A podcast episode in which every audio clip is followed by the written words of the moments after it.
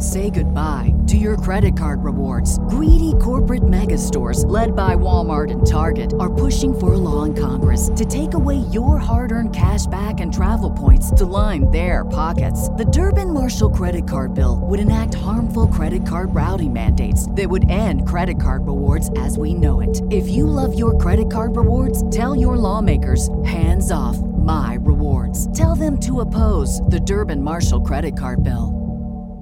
What's the easiest choice you can make? Window instead of middle seat? Picking a vendor who sends a great gift basket? Outsourcing business tasks you hate? What about selling with Shopify? Whether you're selling a little or a lot, Shopify helps you do your thing, however you cha-ching. Shopify is the global commerce platform that helps you sell at every stage of your business. From the launch your online shop stage to the first real life store stage, all the way to the did we just hit a million orders stage? Shopify's there to help you grow. Whether you're selling scented soap or offering outdoor outfits, Shopify helps you sell. Wherever and whatever you're selling, Shopify's got you covered. Sign up for a $1 per month trial period at shopify.com slash try. Go to shopify.com slash try now to grow your business, no matter what stage you're in. Shopify.com slash try. Welcome, everyone, to a Baseball America podcast along with JJ Cooper. I'm John Manuel, coming to you live from the world headquarters here in Durham.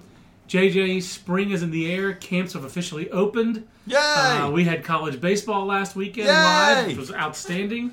Much more to come this weekend. Yay! Uh, prospect season pretty much over. Time to have real games, which is also awesome.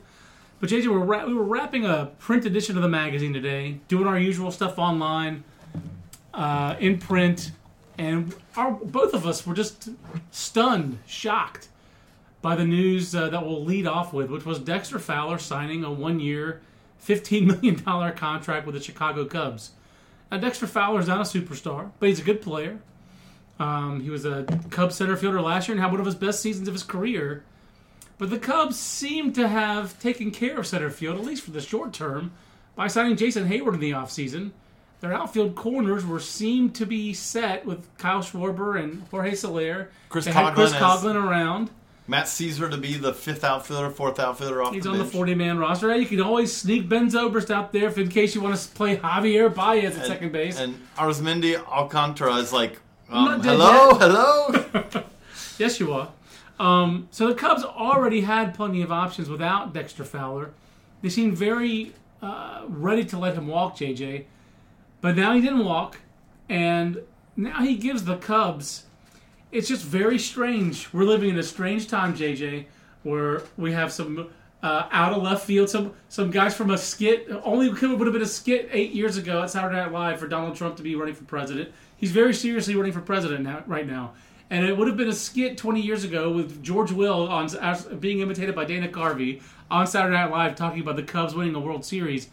But here we have the Cubs winning 97 games last year, winning a playoff series, and what they've done in the offseason and adding Dexter Fowler.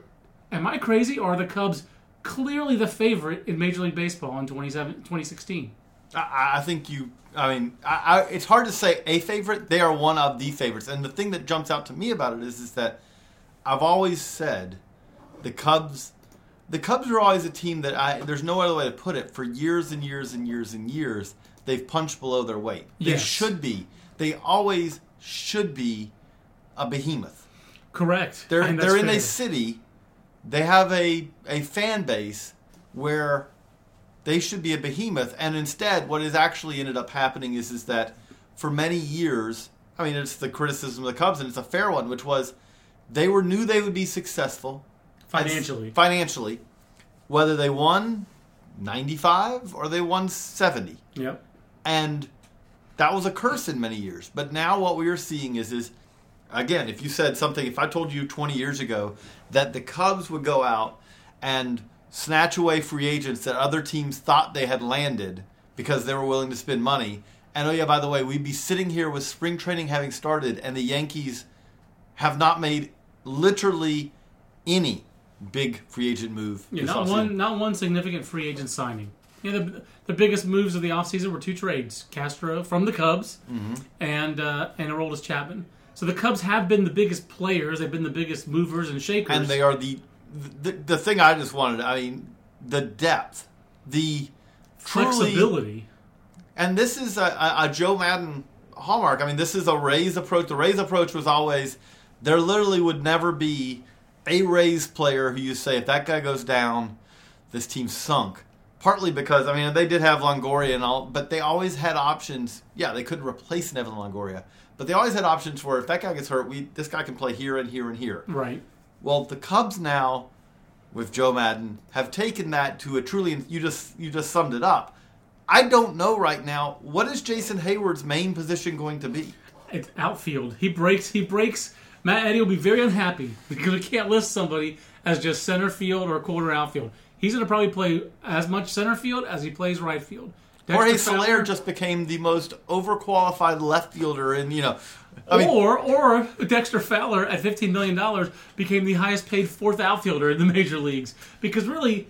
Uh, the, it, I would hate to play the Cubs in softball when you have four outfielders because Schwarber, a softball player if there ever was one, Fowler, Heyward, and Soler, you can't play all four of those guys at the same time. JJ, I mean it's still you can, but you're, you're going to have a little bit of sketchy defense behind the plate. well, I would not want to play the Cubs in interleague because they have the, Interleague. they have the ready-made DH and Schwarbs. Um, I presume at some point Kyle Schwarber will play some catcher this year. Last year they liked to use him when Kyle Hendricks pitched, so maybe that's another way. I think it's about one day. there. I think it's about yeah. Once I- every five days, you can you can roll him behind the plate because you can catch Kyle Hendricks. Doesn't have overwhelming velocity. Um, but the Cubs, offensively, lineup wise, JJ, it's hard to remember a team, and this is even back to the era that was you know the gorilla ball era of Major League Baseball.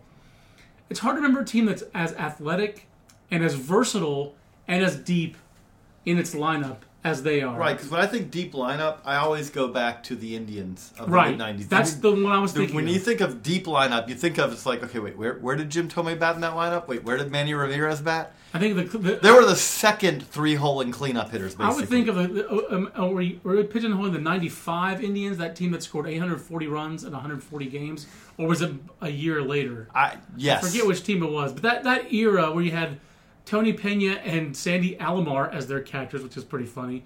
But Paul Sorrento, Baerga when he was good, Vizquel, Bell, Lofton, uh, Manny Ramirez, those were uh, ridiculous lineups. Yeah, Jim Thome at third base. Third base, Jim Thome, kind of hard to hard to remember that he played. Third Oh, I remember. JJ's career uh, fixation on Jim Thome lasted the entire Jim Thome career. That team was first in the major leagues in runs, on base, batting, slugging, OPS, and stolen bases, by the way, as were- well. They were pretty good. That was a knot of jugger. But, um, um, this this this team, there's no 50 home run guy. At least I don't think so. Maybe not. Maybe there is. Kris Bryant says, "Um, wait a second. Jorge Soler says, uh, "Un momento, por favor."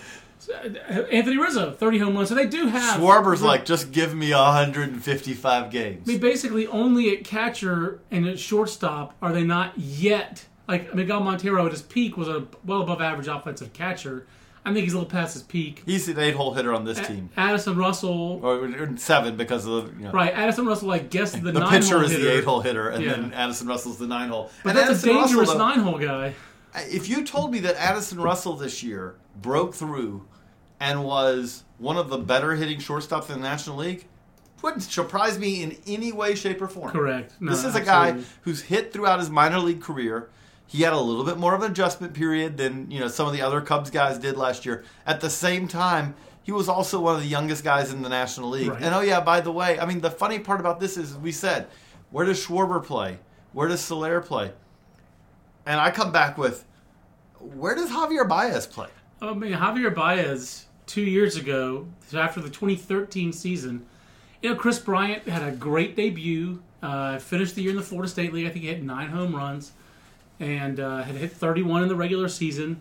But you know, Javier Baez had hit like 37 in that regular season and had finished at Double A. And yeah, he struck out, but so did Bryant a lot. And Baez was playing shortstop and hitting all those home runs. And we gave them the same grade in the handbook that year, JJ. They were both 70 mediums, but we had Baez one and Bryant two. It was the first year I did the Cubs prospect list.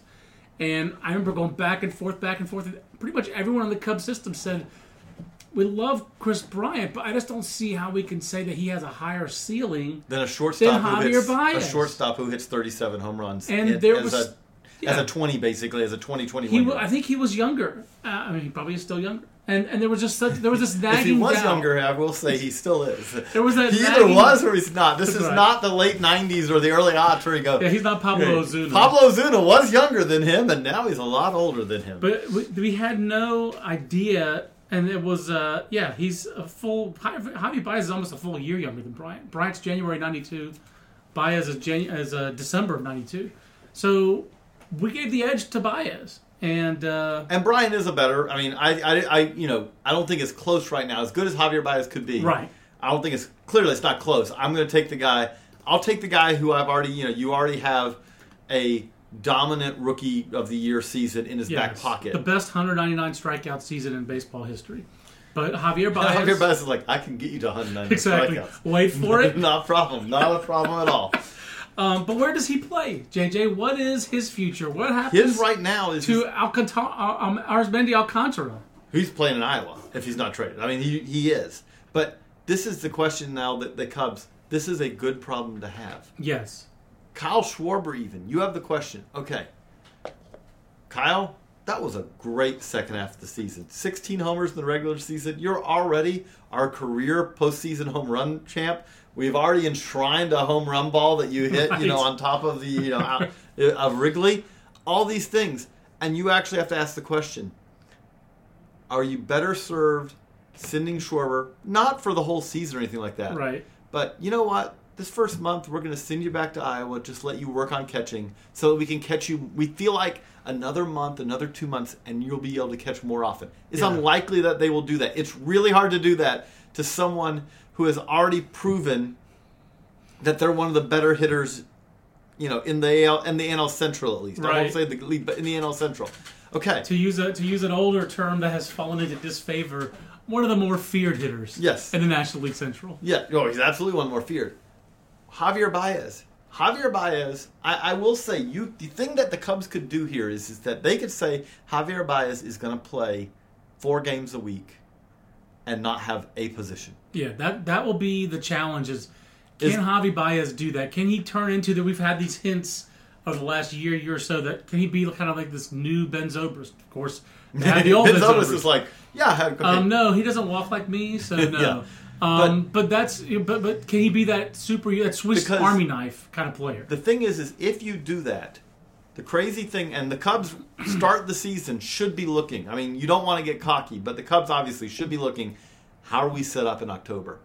And one thing with that is, is that it's not going to be great for their counting stats. But the reality of this is that the Cubs have the ability, if they want to, to say, literally no one on this team is going to play 150 plus games. Really, you wonder if Joe Maddon like has been uh, talking to Gregg Popovich of like uh, to go cross cross comp. You know what? NBA. Anthony Rizzo is not going to make this West Coast road trip. I'm saying like seriously, like you're not playing this in this series. You're getting this series off. I mean, but seriously, I, I'm with you to manage their playing time. We're talking about this as if the Cubs have won the Central. They have, and obviously the, the Pirates won 98 games last year, and the Cardinals won 100, um, while the Cubs won 97 games. But it is hard to look at their roster, JJ. Uh, There's almost no way you can imagine that they're not going to be a productive offense. What would have to happen To for their offense to not be one of the most productive in baseball? the, the only the, the biggest scenario I can come up with is is that guys don't respond well to not being in the lineup every day. Yeah. that would be the only thing I can think of. But it is really true that Anthony Rizzo is really valuable to that team. Okay, let's say that tomorrow I you know I have to take Anthony Rizzo out of that lineup for something. You know he's got an injury or whatever. Okay, well Schwarber. Let's get your first baseman. Or- or Kris Bryant. You move over there. Javier Baez, you're our third baseman. Okay, let's pick somewhere else. Shortstop. Addison Russell's down. Javier Baez, here's your spot. Yep. Okay, As second it base. was in the playoffs. Second base. Ben Zobrist goes down. Javier Baez, here's your spot. And by the way, again, Arismendy. Sorry, you're still not even coming up to the big leagues in that. and they have Tommy LaStella, Right. who's a good, I mean, like Tommy LaStella's a nice pinch hitter type guy to have because he's that short swing, low maintenance. I bet you he makes the roster lefty bat off the bench. And here's the thing, swing. though. That here's the thing that the Dexter Fowler move does do. If you were being before the Dexter Fowler move, the only center fielder they really had was Jason Hay. I mean, because Kris Bryant, Right. you can put out there, but I'm not thinking that Kris Bryant is your everyday center fielder. Right. Jason Heyward, who has had injury problems in the past. Correct. If something had happened to Jason Heyward, it'd have been Matt Szczur or Arismendy or again Javier Baez learning on the fly or Albert Almora, who we're not even bringing up. So at the very like the- least, you can hit him eight or nine hole and just let him go play defense and learn it. and it's not like that these are horrendous, horrendous options in any in any These way, shape, or form. quality options. But it does mean that instead of that, now you have literally two center fielders. You have two to th- two legitimate right fielders. You have like five, three really, because Kris Bryant, you can put Kris Bryant in right field. or And- how about Ben Zobrist? or Ben Zobrist? Yes, you have yes. I know he's 35. But yes, no, Ben Zobrist can play right field every bit as well as he can play second. He could still probably play a little fill-in shortstop. You know, I wouldn't, I wouldn't go that far with him, but, but third base, yeah, Yeah. absolutely. He did third. You know, that's I mean, Bryant played third base, left field, right field, center field, first base last year. He started games at all those positions for the Cubs, and that's a rookie doing that.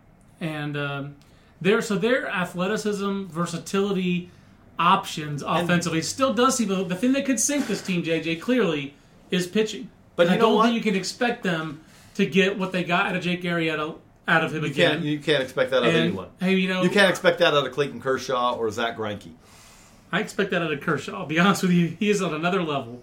Um, but Lester and Lackey, hey, you know, last time they got together, there was a lot of chicken, a lot of beer. Didn't go so hot. No. So I think it'll go better this year. Yes. They have older catchers with Montero and uh, David Ross. I mean, I'm trying to think Again, Wellington Castillo calls. is in, going to be in AAA. Well, yeah, Willson Contreras. no, mean. Yeah, sorry, Willson Contreras. That was terrible. They used to have Wellington Castillo. Yes, they used to have Wellington. I'm thinking. I'm still freaked out about my Diamondbacks catcher situation. You are. that? I obsess about Diamondback catchers for some reason, but uh, It's a good reason. But but no, you, you do look at it, and but the other thing that they've done, and this is a much more of an under the radar move, but the Cubs have also gone out there and they have just hoovered up every semi intriguing AAA minor league with an invite. You know, we'll sign this guy and bring him to big you know to big league camp kind of guy. And the idea is is that they're just gonna they're gonna that those fifth, sixth, seventh innings they're gonna overwhelm with numbers. Yeah, that was the Chris Coghlan deal. They traded Chris Coghlan for Aaron Brooks to the Not a major deal. not a major deal. Um, and but he just he adds to the story that JJ that you're talking about. So the the Cubs kind of your fungible uh, you know pitchers uh, that Spencer Patton is in this group and Dury Acevedo, whom they signed, uh, put on the 40 man roster as a minor league free agent. Dallas Beeler's in this group. They went out and got Rex Brothers. Last year they found Trevor Cahill. Uh, C.J. Edwards, Carl Edwards Jr., former John Manuel Cheeseball, had to back off that train. Um, now that he's moved to the bullpen. Eric Jokisch is part of this deal as a left-hander. Um, Neil Ramirez, Clayton Richard, C.J. Riefenhauser. Uh, you know, and then they, the trade they made with the Yankees for uh, with Starlin Castro brought over Adam Warren, who's started some, he's relieved some, he wants to start. He's a nice six starter to have if Jason Hamilton or one of these other veterans gets, Right, gets and injured. he also is is that. But right now you're thinking again. Come Great October, reliever, he's yeah. coming. He, come, come October, he should be on. If it goes well, he should be in your postseason bullpen. Travis Wood has filled this role already for them. Past All Star Travis Wood. So their depth again, th- that's the hallmark of the roster, JJ. So yes, the And Cubs not have- it- it's- I, I- to use an old to, to use a joke that we use around the office. You know, going back to the first year that Theo Epstein was in Boston, and you were gathering forty man rosters. You see twenty eight on the uh, roster. You email Theo and basically say, "Is this it?" And he goes, "Who needs 40? yeah. This year, the Cubs are saying, "No, no, no. We need forty. We're going to have up and down. We We're going to go beyond 40. twenty five. That's it. We're, we're going to use all 40. And that's really how it seems for them. They could use all 40. And JJ, I think the uh, the negative here for the rest of the division is uh, contending with that. And I think it's going to be very difficult for the Cardinals, among other teams. Because the Cardinals, let's be honest, I mean, they were the team. They, they've been the juggernaut of the Mm-hmm. NL Central. They've been the best team in the National League in in odd number years. Got to say the Giants are the best team in the even number regular years. season- But regular season, they've been They've better. been the best team in the Yeah. National League basically since 2004. Mm-hmm. I mean, there have been a couple years here or there where they weren't. I think they have one losing season and all that. But, But they've been were, the most consistent franchise in the National League for a decade. if you're a Cardinals fan right now, though, you got to be a little nervous because for one, I mean, the big thing is is that the Cardinals are not the same team when Yadier Molina is not healthy and playing, and Yadier Molina is potentially not healthy and not playing. Correct. That's a concern. But also their off season, they've gotten worse. That, that that's all there is to it for me. Is they are not the favorite in this division anymore, not on paper, and uh, you know they, they their outfield was formidable last year, deep, varied. It is less so this year. They're really you know if they don't get a big year out of Randal Grichuk or and and Stephen Piscotty, they're in trouble. Those are two of their biggest right-handed bats, and they need them every day.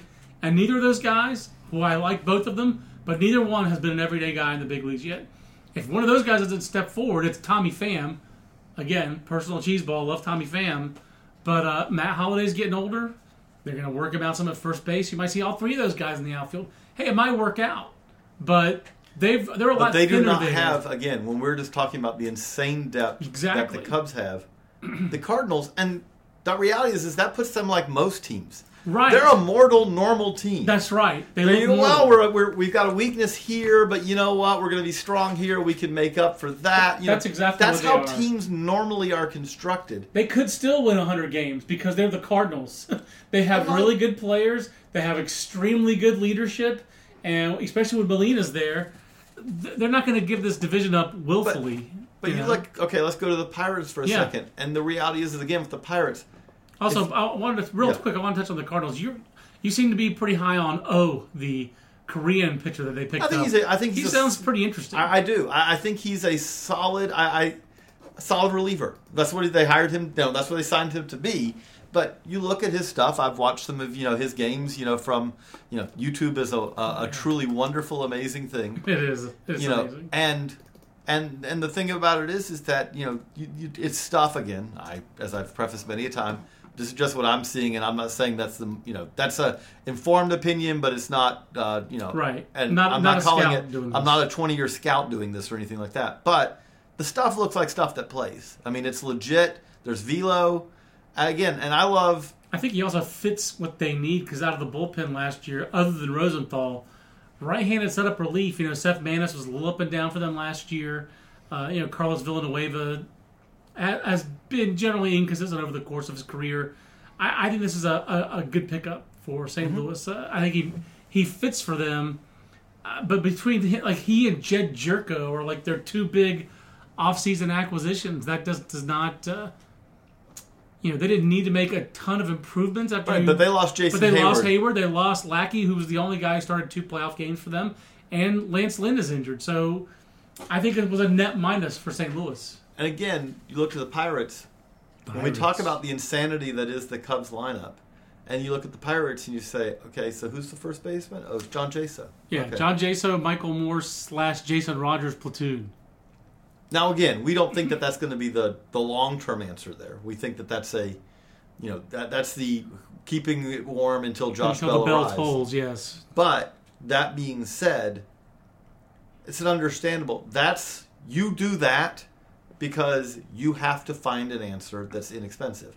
I mean, the reality of it is is that I understand even where they can make the argument. You know what? We may be better there than we were with Pedro Alvarez. That's possible. I like John Jaso's bat. I, I will say this: at the price of what you were paying, it's a it is more bang for your buck, probably. Yes.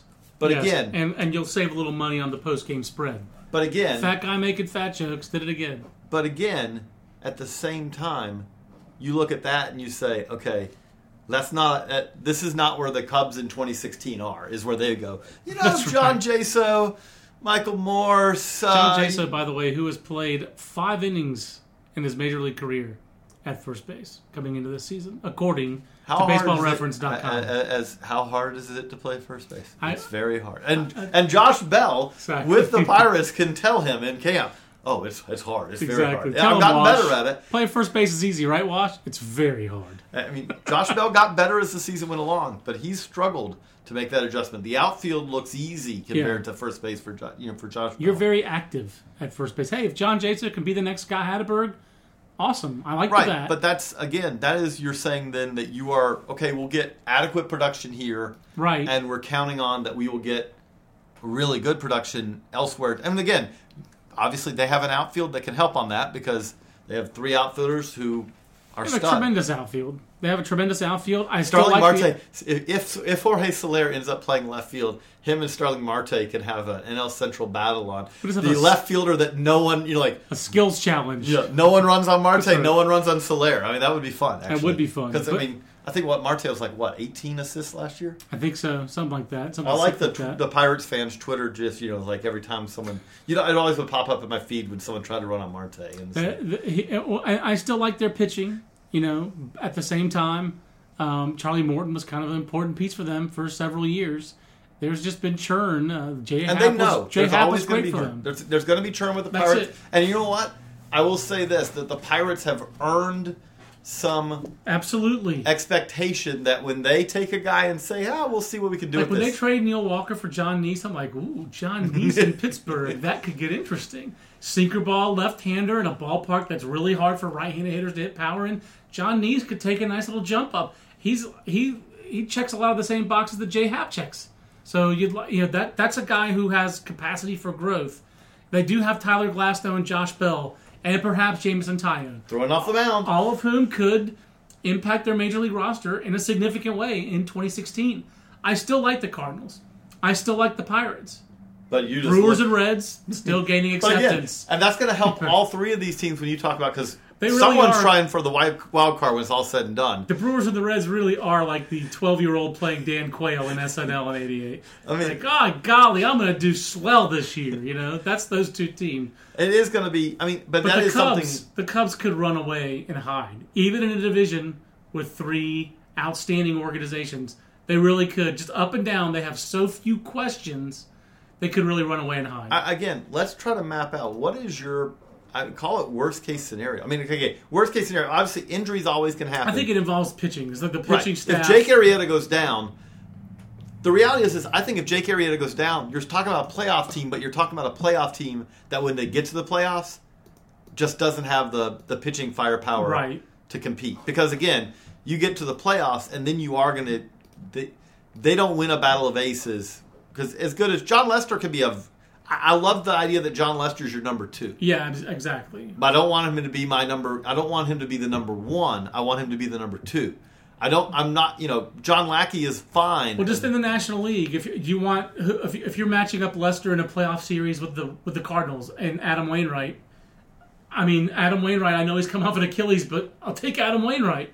If you're matching him up with the Dodgers, I'll take Clayton Kershaw. If you're matching him up with the Diamondbacks, yes. I'll take Greinke. If you're matching him up with the Giants, I'll take Bumgarner. Taking him up with the Mets, I'll take one, two, and three. That's And that's four. the problem, and that's and that's the problem. I mean, but with Jake Arrieta, you at his best, you have that fighting chance. That is the caveat. Arrieta did throw 229 innings last year, just in the regular season. Seemed like he got a little tired in the postseason. That's the guy But, who's going to be treated like Tim Duncan this year. the other part of this is though is I guess he's actually more like the the the uh, ter- t- he's the Manu Ginobili. You know, he's he's got the weird hair that looks good in a, in a onesie, pajama onesie, uh, different kind of cat. But the other part of this is is that this is the Cubs team we're talking about right now, and what we just established is the Cubs can also, if there is an if there is a need, I mean we don't know right now who's going to be the guys who are available come July. But there's depth. But if they need to make a deal, they are the team that can go out and trade someone and do it and say our lineup will be fine Right. and trade someone of significant value. someone you have to imagine that either Albert Almora or Billy McKinney will have some trade value, if not both, in the first And I'm half. talking Willson or- Contreras is going to have some trade value. Ian Happ, this is a guy who can really hit, whether he's a second baseman or whatever position he is. He can hit. But if you needed to raise it up a notch and you wanted to make a blockbuster deal, Javier Baez. Oh, absolutely, great point. And that has actually JJ. That's we've seen that in Jorge the last Soler. two years of major league ready, controllable, low cost talent is greater currency even than prospects, Right. Jav- and they have that. You're right. Jorge Soler should be more valuable than any of the prospects they have in the minors because the reality is, is for one, Jorge, like you talk about their outfielders, Jorge Soler has better tools than any of- than McKinney or Almora. Right. He just does. Yeah, or But he's Baez. also, or you know, ah, Baez, I would say, may Baez, Soler has a better track record of big league success than Baez, but I would Yeah, say Baez, Baez, Baez has better tools. Baez has better tools. Yeah, no, I think he does. That's Yeah. what I thought I was saying. But yeah, Baez has better tools. Soler, a little bit more polished hitter, but tool for tool. And But- Baez, infielder over the outfielder. right. Yeah. But Soler is a you know again. Soler's a monster. So I'll put it this way. I mean, you look at what you look at what Cespedes got in the uh, you know to, what you know how he was traded midseason last year, and you say, okay, I know he's not at that level of track record of production, but considering that I would be trading for Jorge Soler With with some control. with four years or so of Well, I think it's more than that. Isn't his contract like? Did he sign a nine-year contract when So- he signed? So you're talking about, I mean, you really are talking about that would be a massive trade ship. Again, and I'm not saying that they would do that because he's Jorge Soler. Right. They may But they, decide, they are going to have multiple options again because of the depth and versatility of their of their major league roster. It it really is. I mean, it was already in place. You know, signing Dexter Fowler didn't make us think this. It just highlighted just how deep and just how versatile they are. So that that little bit of news today, and yeah, Soler is, signed through 2020. JJ. Uh, the next years, as it's three million this year, three million, four million, four million, four million. So yes, Thank you, cost controlled and very, um, uh, very affordable. the other part of this is, is that, and this is what allowed them, it, it comes back to, for one, as we've talked about on the podcast before, the Cubs are reaching the point of where they are minting money. This is Yes. this is the other part of the Theo Epstein experience that you know that we saw in Boston, which is is that when not just Theo Epstein, but I mean again John Henry, Yeah. throw them all together, but when the Red Sox started to be run at a much better level, one of the things with that also was okay, if we're not leaving Fenway, let's turn Fenway into a giant, Cash machine and it is. I mean, again, that we can hit over someone over the head with later. why did, why were there not seats above the Green Monster before that? I Yeah, mean, I, you know, seriously, it, it looks so obvious now. it's like why? Or the construction that's going on at Wrigley Field now, the modernization of that park going on now, that will make Wrigley Field seemingly a, a you know very similar situation. giant, giant cash machine. Okay, well, what that allows you to do, that's part of it. But the other part of it is, is when you're entire, you just talked about Soler. When you are paying Soler what you're paying Soler, and Bryant what you're paying Bryant, and Baez, and Russell, and Schwarber, and all these guys who are producing at, you hope and you expect, all star caliber production Right. and you're paying them 550 thou here and 550 thou there, well, then that allows you to say, you know what? We don't need Dexter Fowler. They didn't need Dexter Fowler. Right. But when the opportunity arose and you go, you know, it's just one year. It's not we're not locked into him for the next 10. Yeah, we can do that. After they already spent money on Zobrist, after they already spent money on Lackey, that's what it allows them to do. You, the combination of the Cubs finally op- being operated like a team that really, again, has That cares all- about winning and can still make money. and has almost all the advantages of a Yankees or a Dodgers, those type teams where you say big market and giant fan base. Look, the White Sox. I understand if you're a White Sox fan, it's not the same. No. Yes, you are in a massive city, but you're sharing the market. The Mets, even before, like, let's be honest, Yeah. before basically their ownership went broke or pretty close to it, even before that, it wasn't the same because it's not you're the Mets, you're not the Yankees. Right. You can have your moments. They've had their moments, and but sustaining it uh, proves very it's more difficult. And part of the- it, part of it really isn't even just the Mets. Part of it really with them is the Yankees are just so good. The White Sox, even when I think that it's almost harder for the White Sox in a way because they even won a World Series, and the whole city was kind of like, No, "That's, that's great, that's it." Let wake us up when the Cubs win one. Because imagine what it would have been like if the Cubs had won in 2003. Just two years later, the White Sox won, and they didn't just win; they won in dominant fashion. Um, and I mean, I know that Chicago did respond, but not like they would right, or will with the Cubs. The reality is, is that again, the Cubs, the Cubs have the same fan base advantage of a team like the Cardinals, but they're doing it in a city that's a lot, Yeah, exactly. lot bigger. Um, JJ, last thing on the Cubs before we transition to you're going to spring training, so you will uh, uh, we'll talk a little bit about what you're going to in Florida. Have you seen the writer that uh, George Will has in his contract? His speaking, his writer when he goes to speak, if he's going to speak at your, I think this is on the smokinggun.com. I can't find it, but I believe it is that if if uh, he's giving a speech, he's scheduled to, to talk, but he can go see a Cubs playoff game, he can break contract no problem and go to the Cubs playoff game. So um, that's going to be tested in a presidential election year. Just saying. I think it's going to be severely tested. So um, I also did want to mention, JJ, any of these free agents who are still available that you think. So the, the Orioles Oh, yeah, thought they say had. instead of talking about we can talk about spring training with you know me later. Yeah. But let's wrap this up with this because we Yeah. also have. I'm excited. We you know at the end of this we also have a Juan Hillman interview.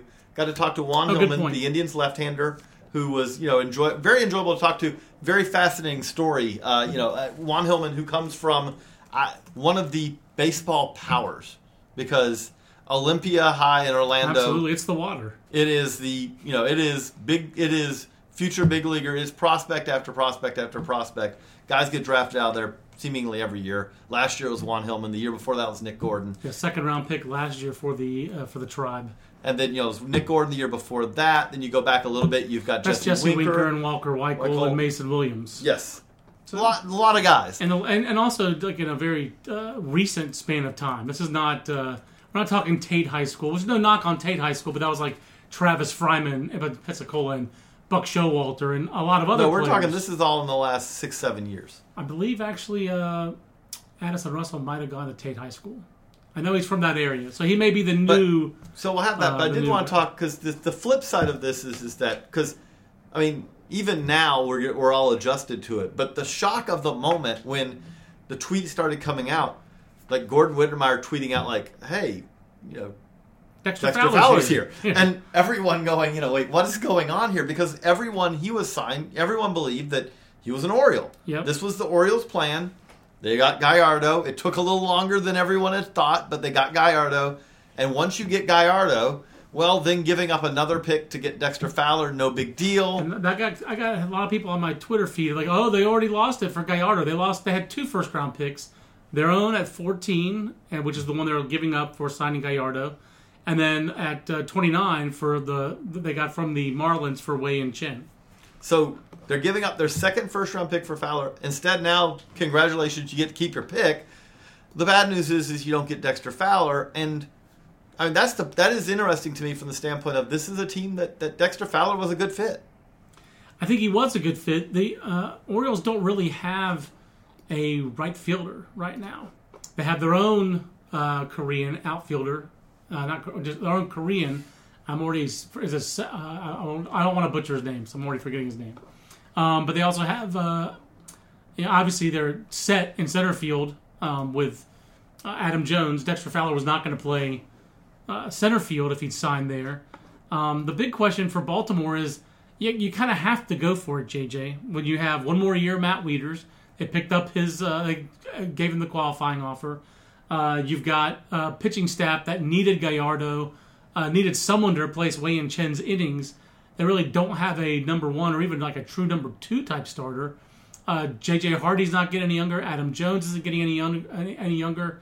As a team whose window seems to be closing, it feels like they should make some other move, but uh, right now Dariel Alvarez and Mark Trumbo are probably the right fielders because it's Kim and Nolan Reimold in left field with Rule Fiver Joey Rickard in the mix in left field or right field. Whom do they sign? I mean, the available free agents right now are guys like Austin Jackson. Do you could you lose a first round pick for signing Austin Jackson? you it feels like you can't do No, that. no, no. He was traded. Yeah, you're right. He was traded. No, no, last year. he's, You he was not, and he was not Ian- tendered. If Austin Desmond- Jackson had been tendered, Well, he was traded during the year. right, that- but if Austin wipes it out. Jackson had been tendered, he would have have been a signed that tender the moment it was So tendered. Alex Rios, Shane Victorino, maybe you tried to sign Pedro Alvarez, who does have a, I believe, draft pick compensation attached. no, uh, He's not. He's not either. no. I mean, and Pedro Alvarez, you don't sign Pedro Alvarez because Pedro Alvarez can't play a position that you have. But, but you could put Mark Trumbo in the outfield, or you could put Chris Davis in the outfield. I'm not saying that you should. I'm just saying you can. and I'm saying no. I'm Okay. saying that's not a that's not a viable option. I, bet, do think I bet the Orioles wind up with Chris Davis playing an awful lot of outfield this year because those outfielders I just mentioned are brutal. And you still have Trumbo, and you do have Christian Walker and Trey Mancini in the minor leagues, either of whom could produce more offensively than the other players we just mentioned. I, I think I mean, again, there is no good answer there. I mean, there's not. There's not There's a not a good answer. there's not a good answer. Like again, you, you could go a different direction and say, okay, maybe you try to trade for Joe, you know, for Jay Pier, uh, Jay Bruce. Yes, uh, he's probably, and that was uh, that's a good way to wrap actually this part of it, JJ. I think our, our reaction to the discussed Jay Bruce trade, the three-team ta- trade that would have sent Bruce to Toronto, but the initial Twitter pieces of news that came out of um, Angels involved in this deal. Maybe we thought that Jay Bruce was going to the Angels. It turned out it would have been- would have been Michael Saunders, right, going to the Angels, and the Angels giving up prospects to the Reds. First, I think we both were underwhelmed by the what the Reds got for Aroldis Chapman, but there are understandable reasons for that Right. one. I, I think if you, my That was not, my criticism is not that I think that that is the best that they could have gotten that time. Yeah. Again, my criticism or with- close to it, yeah. you know, my criticism with that is is simply you by trading him when they traded him, you you you took all the risk because you took the hit for this domestic violence, you know, Right. poten- potential suspension and all, and the black eye. You you said okay, let's trade him when his value in essence is the lowest. Where if you basically waited that out and said, let's see if there's a suspension yeah. even if there is, let's have him serve his suspension as a red, and then let's see if we can get a better deal in June or July. The only risk you have there is if he gets hurt.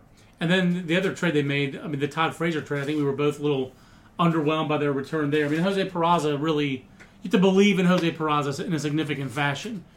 Uh, Scott Yeah. Schebler, what else did they get in that deal? Those are the two main. Those are the two I main recall. prospects. I, mean, It was a little light for a third baseman, an all-star. I like that one at least a little better. I mean, just from the standpoint of, I do think that Todd Frazier's second half collapse Yeah, right. did hurt his value somewhat. I mean, I do think, but I did, yeah, I love that deal for the White Sox. But what could they possibly have gotten from the Angels to make it worthwhile to give up Jay Bruce? I mean, the Angels This are number thirty with an anvil. They're they're Wile E. Coyote, you know, with the, holding the anvil the giant boulder about to land on his head, and he's holding up the little umbrella. I mean, it's just not a good situation. Again, if you said, okay, so That's let's, the Angels let's trade, system. let's trade Taylor Ward and Jahmai Jones and Nate, Nate Smith. Smith. I, again, now here's the problem: is that probably sufficient right now for Jay Bruce? Might be. It may, considering how he's played the last two years and he's making twelve point five million, maybe. But again, my problem with that is not Well, from, you- from the Red standpoint, from the red standpoint. My problem with that, from the red standpoint, if they did that, is not that there's a great, a much better deal out there right now. The problem is, is that again, what is to be gained by doing that? The worst that can happen.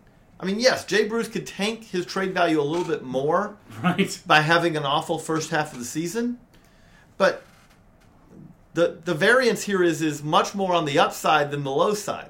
If Jay Bruce goes out and hits 200 with little power in the first half of the season, then you can trade him for Nate Smith beans. or Jahmai Jones. Tra- trade him for the bag of beans that you were trading him for right. now. I mean, it's going to be slightly okay. We didn't get Taylor Ward in the deal. Now you'll live.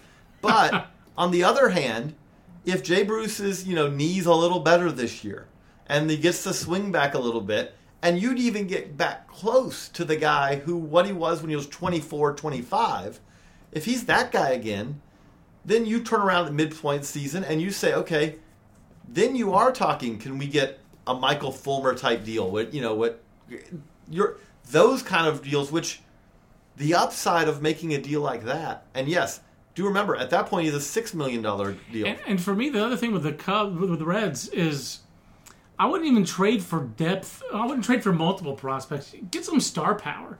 If you trade Jay Bruce for one prospect, but it's a really uh, up top fifty kind of prospect, I'd take that over three, you know, Angels prospects. you know, three guys who aren't sniffing the top one hundred. That's that's kind of where I well, fall and again. I mean, right now you can't get any of those guys for him. but the right, but the But Reds, that's what you wait. That's, but that's what you that's wait. exactly you try to get you try to build it up. I, I don't I don't think the depth trades is what the Reds farm system even needs or what's Right. going to help them win in 2018 or 2019. Again, I, I think the only reason you're doing that trade that way is is that you're saying that's the only value you've got. and the only value is shedding a Right, I mean, again, contract. you're not getting that deal with the Angels and saying you're doing it because we want to get depth. You're doing it because you're literally saying this is the best. this is all you got. I mean, like if you said that the Blue Jays were the team who was trading prospects in the deal, okay, we'd be talking about something entirely different. Right. But again, we wouldn't be saying that they're they're not getting Anthony Alford in that deal. right. They're not getting Conner Greene in that deal. Doesn't seem like it. You're talking about probably getting DJ Davis. Yeah, I mean, and again, if those are the deals you're making, aren't you better off?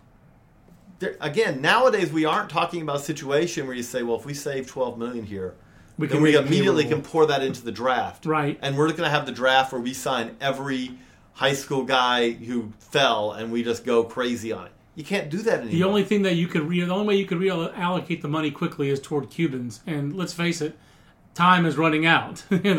Every Cuban must go. You know what have been saying the last time we talked about it, and 12 190 million Cubans. now, and 12 million now signing on Cubans is not going to get you. That, you that doesn't buy a lot. That, that, that, that, that- that's uh, That buys you a, a Yoan Lopez. That's right, and that's buyer beware. Caveat emptor on that one. So, a lively discussion, JJ, for 45 minutes of uh, uh, just based off the Dexter Fowler signing and a couple of non-news pieces. That's that's how we roll at Baseball America. That's how you and I roll for sure. Uh, fun stuff. Uh, we'll come back next week. We're going to try to be a little bit more on point, a little bit more on schedule with weekly prospect Monday and podcasts. Thursday. Monday, Monday and Thursday college. is the goal. Monday is the college podcast. Thursday we'll try to do the college. And I can't pod- promise the- you we won't have someone in between. Like I've got a, I've, you you know, I've talked to Anthony Oliver, which we're going to put on another podcast. Also talked to Cody Reed. We're going to put that on a podcast too. So we got some other stuff. We're going to talk some players too. But we are, you know, we do want to remind you again, the Baseball America books. It's book season. Even if prospect season wrapping up, it is book season. With the prospect handbook is out.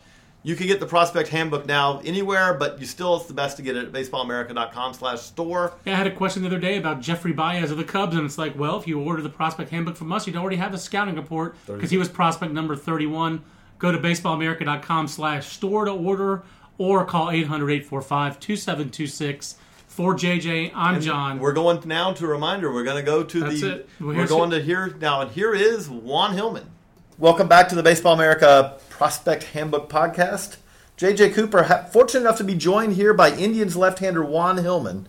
Juan is coming off of a, uh, a a solid pro debut in the Arizona League last year, second round pick out of Orlando, Florida, and out of one of the uh, better baseball programs in the country. Juan, I mean, your team, you know, for the couple years you were at, at Olympia, but you- not just that. There's a tradition there at Olympia that it's, it's pretty strong, isn't it? Yes, sir. It's pretty strong on baseball, to be honest. Uh, you know, had a lot of few uh, high round draft picks and uh, a lot of few picks overall coming from Olympia, and I'm glad to be one of them. To be honest, I mean, did, it's amazing.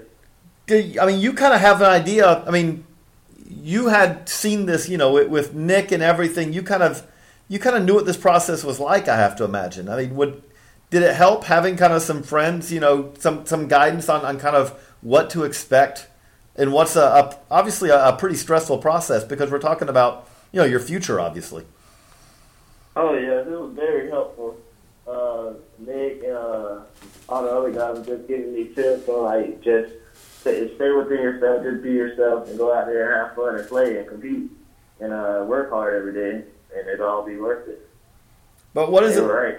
What is it like when you, you get up there on the mound or you get out actually out in the bullpen even and you look around and you realize, man, there, there are a lot of scouts out here watching me. Well, actually, to be honest, I don't really like you will see them, but you don't really pay no mind to them. Cause, uh, going into the senior year, like playing a perfect game All American and Mhm. mm All American game.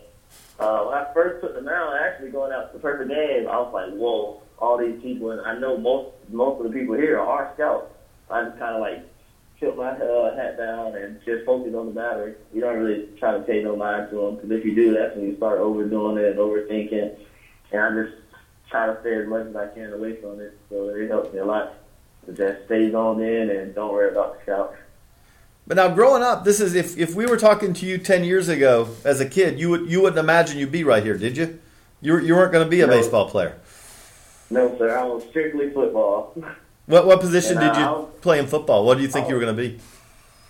So I was actually a, I was a quarterback, and I I took it very serious in football, and I, like not don't know like go out and do showcases with football because I I didn't have a chance to do it last. I got out of it so fast. Like I stopped playing my uh, ninth grade year of high school. That was my last season playing football, and then after that it was strictly baseball, and that's when I knew baseball was for me. I mean, I love football. It was hard to let it go, but I knew baseball was the right sport for me, so I just stuck with it. And uh, I guess that was the best thing for me. Yeah, how, how did you kind of make that transition? I mean, what was it that kind of made you, hey, you know, let me let me try baseball? Uh, actually, growing up, uh, my mom, mom had a friend who uh, told me, like, he saw me, I played with his son in uh, football. He was like, man, you got, this kid has an arm, he can throw the football. Because I was known to throw the football, like, slant routes and coast routes, throwing it hard across the middle rather than throwing it deep downfield like Hell Bears. So they was like, hey, chime on the baseball field. And I went out there not knowing anything about baseball. All I knew was throw the ball to the catcher. So I was just throwing strictly fastball. And I, and I was doing it, and I was throwing strikes, and people swinging and missing. And ever since then, I just stuck with it. So, I mean, did it take long? I mean, to kind of realize, hey, there there may be a future in this. Uh, I started. I didn't really think it would be like a future future until I say until my ninth grade year. Like last part, yeah, really my ninth grade year. That's when I really was like, all right, baseball is will be my career, no matter what, college or professional, it will be.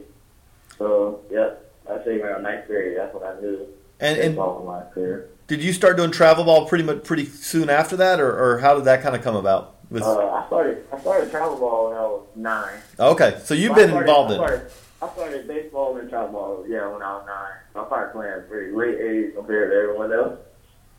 But uh, and then that's way I mean, you know, and obviously Tom Gordon, I mean, has been a, a, very important part uh, of kind of this story as well. But if you could just kind of explain for people who don't really kind of understand, you know, what how important, uh, you know, uh, former big league pitcher Tom Gordon has been kind of to kind of help guide you, you know, to to this point. Oh, uh, being under his wing was uh, amazing, to be honest. Uh, giving me the tips and what to do and what not to do, what to throw in a situation to a batter or what to do, like preparing yourself, getting your mind ready for the game and off season and all that. Um, yeah, growing up uh, with Nick and him and Dee and everyone, the Gordon family, Yeah. pretty much. Uh, yeah, just having me stay focused and stay within myself and keep getting after it every day. Being there Nick compete uh, on the baseball field, like when I was when I was batting, hitting, and uh, pitching when he was pitching. So pretty much stay competitive. Then that that helped us uh, get after it together and just want to be better every day. So it's actually amazing and a great, uh, actually a great time of my life living with them, and I still do to this to this day. Yeah, Now I got to ask you. Okay, Nick's in the batter's box. You're on the mound. Who, who win? Who wins that battle? Oh, me. Nick, Nick can hit. Yeah, I know. you. I faced him a good, amount of times, maybe like three or four times. So right now he he's super far off me, but I told him I let him get the hits. So That's what. Now I gotta I gotta ask you. This is I, I don't think you were there because I remember when I remember Tom being there when we were in uh, Burlington with we saw Nick Gordon hit his first. I think it was his first pro home run.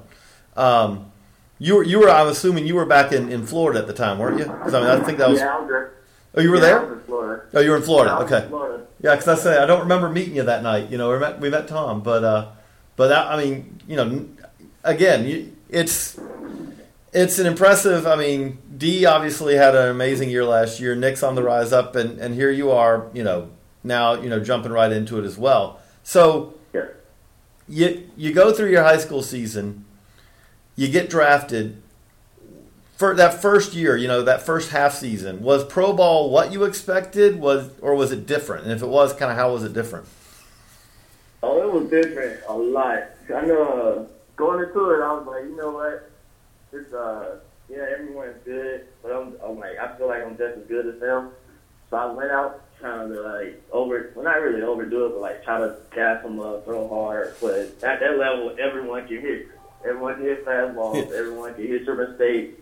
And I learned just just stay, just be yourself, and don't don't overdo anything. Because you start overdoing it, the game will humble you and things like that. And um, pretty much, yeah, it was it was a big adjustment for me this season, and I'm actually happy that I went through that early and not later on in the year. So I was pretty pretty satisfied with it. Yeah, I mean, when you when you kind of go out there, is there? I mean, was there a moment that kind of was the eye opener? Like, I mean, hey, I thought that was my best fastball, and you know, these guys can hit it. Or, I mean, was there any moment, or was it kind of more of a gradual realization of kind of some of the adjustments you had to make? Uh, it was a moment and pretty much gradual. And I'll say the moment is when I faced the uh, Dodgers in uh, ATL at their place.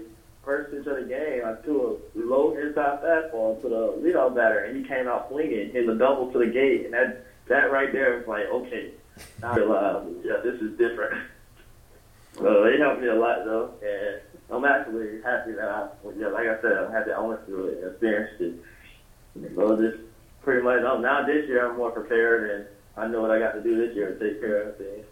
Uh, the other adjustment is is how was it adjusting to kind of the, the pro routine? You know, every fifth day. I mean, kind of a little bit of a different you know schedule and all. I mean, was that was there a lot to that, or was that pretty you know not not much different than what you were used to?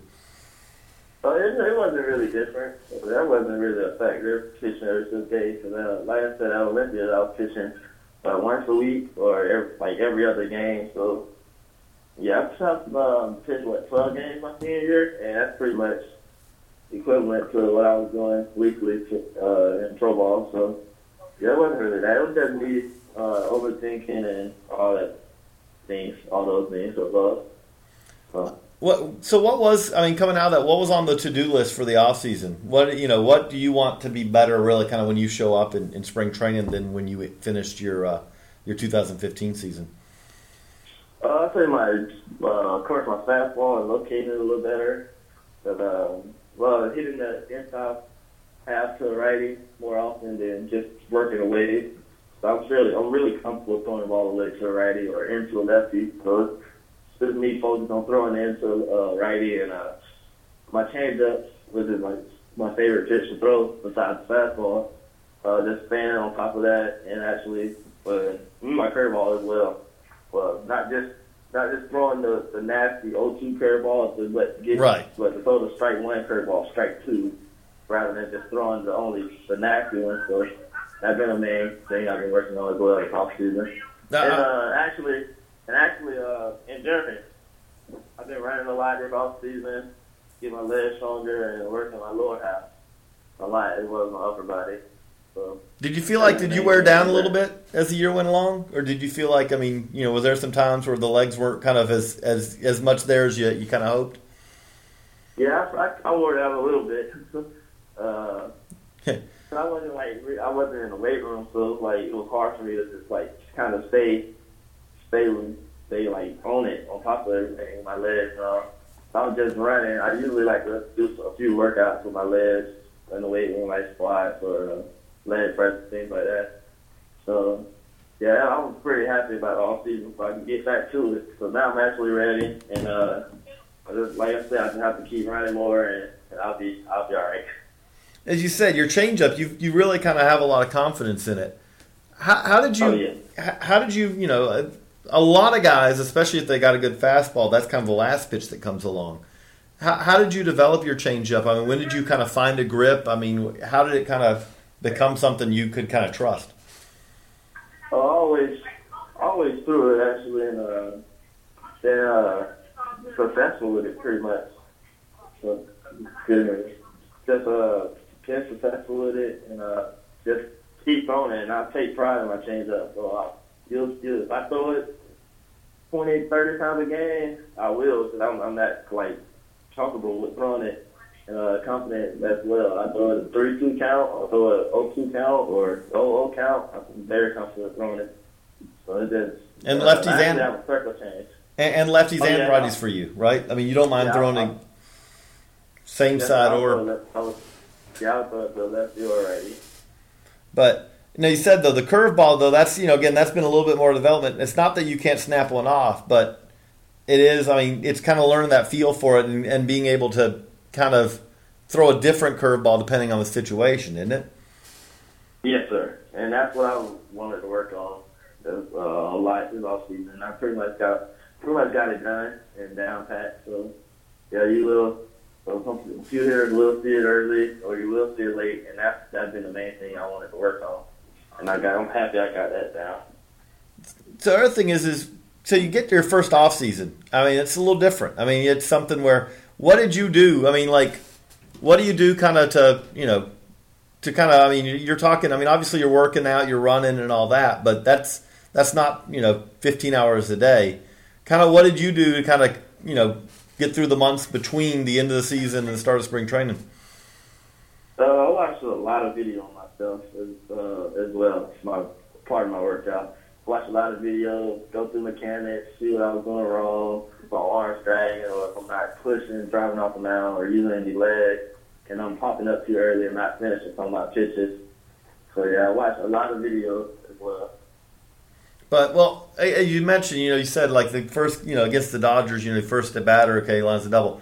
Was there anyone who really jumped out to you? I mean, were there? I mean, I know you're, you know, you're you're focused more on on hitting your spots and all, but were there any hitters you faced last year who really jumped out as man? That's that guy's going to be fun to watch. I mean, that guy's a tough, you know, a, a tough guy to face. Uh, yeah, uh, Trent Clark from the Brewers. Oh yeah, yeah, Trent Clark and uh, Tyrone Perry. No, Trent. of them guys from the Brewers. Yeah, I mean, that's a good team. That was a good team. But I mean, Trent is a. I mean, he's got he's got an understanding of what he's doing at the plate, and with Oh, bat yeah. speed. Yeah, because he can he can burn it on you and take off running, or he can hit it down the line and take off running, or hit it to the gap. So he has power to, to knock one out uh, over the gate as well. He's a tough competitor. It's not easy to get him out at all. No, So you no. just gotta go after, just gotta attack. You, you might get a reunion this year. And you almost might both be in the Midwest League, you know, facing each other again, which would be pretty cool.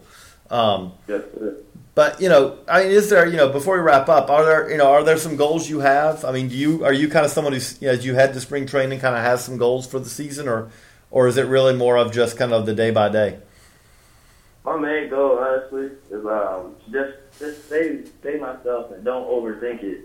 That's why I caught. That's why I got caught up in last year, and uh, I don't want that to happen this year at all. I just want to be more relaxed and just stay confident and stay focused and stay locked in and, and keep getting after it every day. But well, again, well, Juan, I, I really do appreciate it. Thank you for the time. Good luck in uh, in spring training. Uh, it'll be fun. Again, hopefully, we'll run into you in the Midwest League at, at some point in the uh, 2016 season. Yes, sir. Thank you. Thank- Thanks for having me. After the end of a good fight, you deserve an ice cold reward. Modelo is the mark of a fighter. You've earned this rich golden lager with a crisp, refreshing taste. Because you know the bigger the fight, the better the reward. You put in the hours, the energy, the tough labor. You are a fighter, and Modelo is your reward. Modelo, the mark of a fighter. Drink responsibly. Beer imported by Crown Port Chicago, Illinois.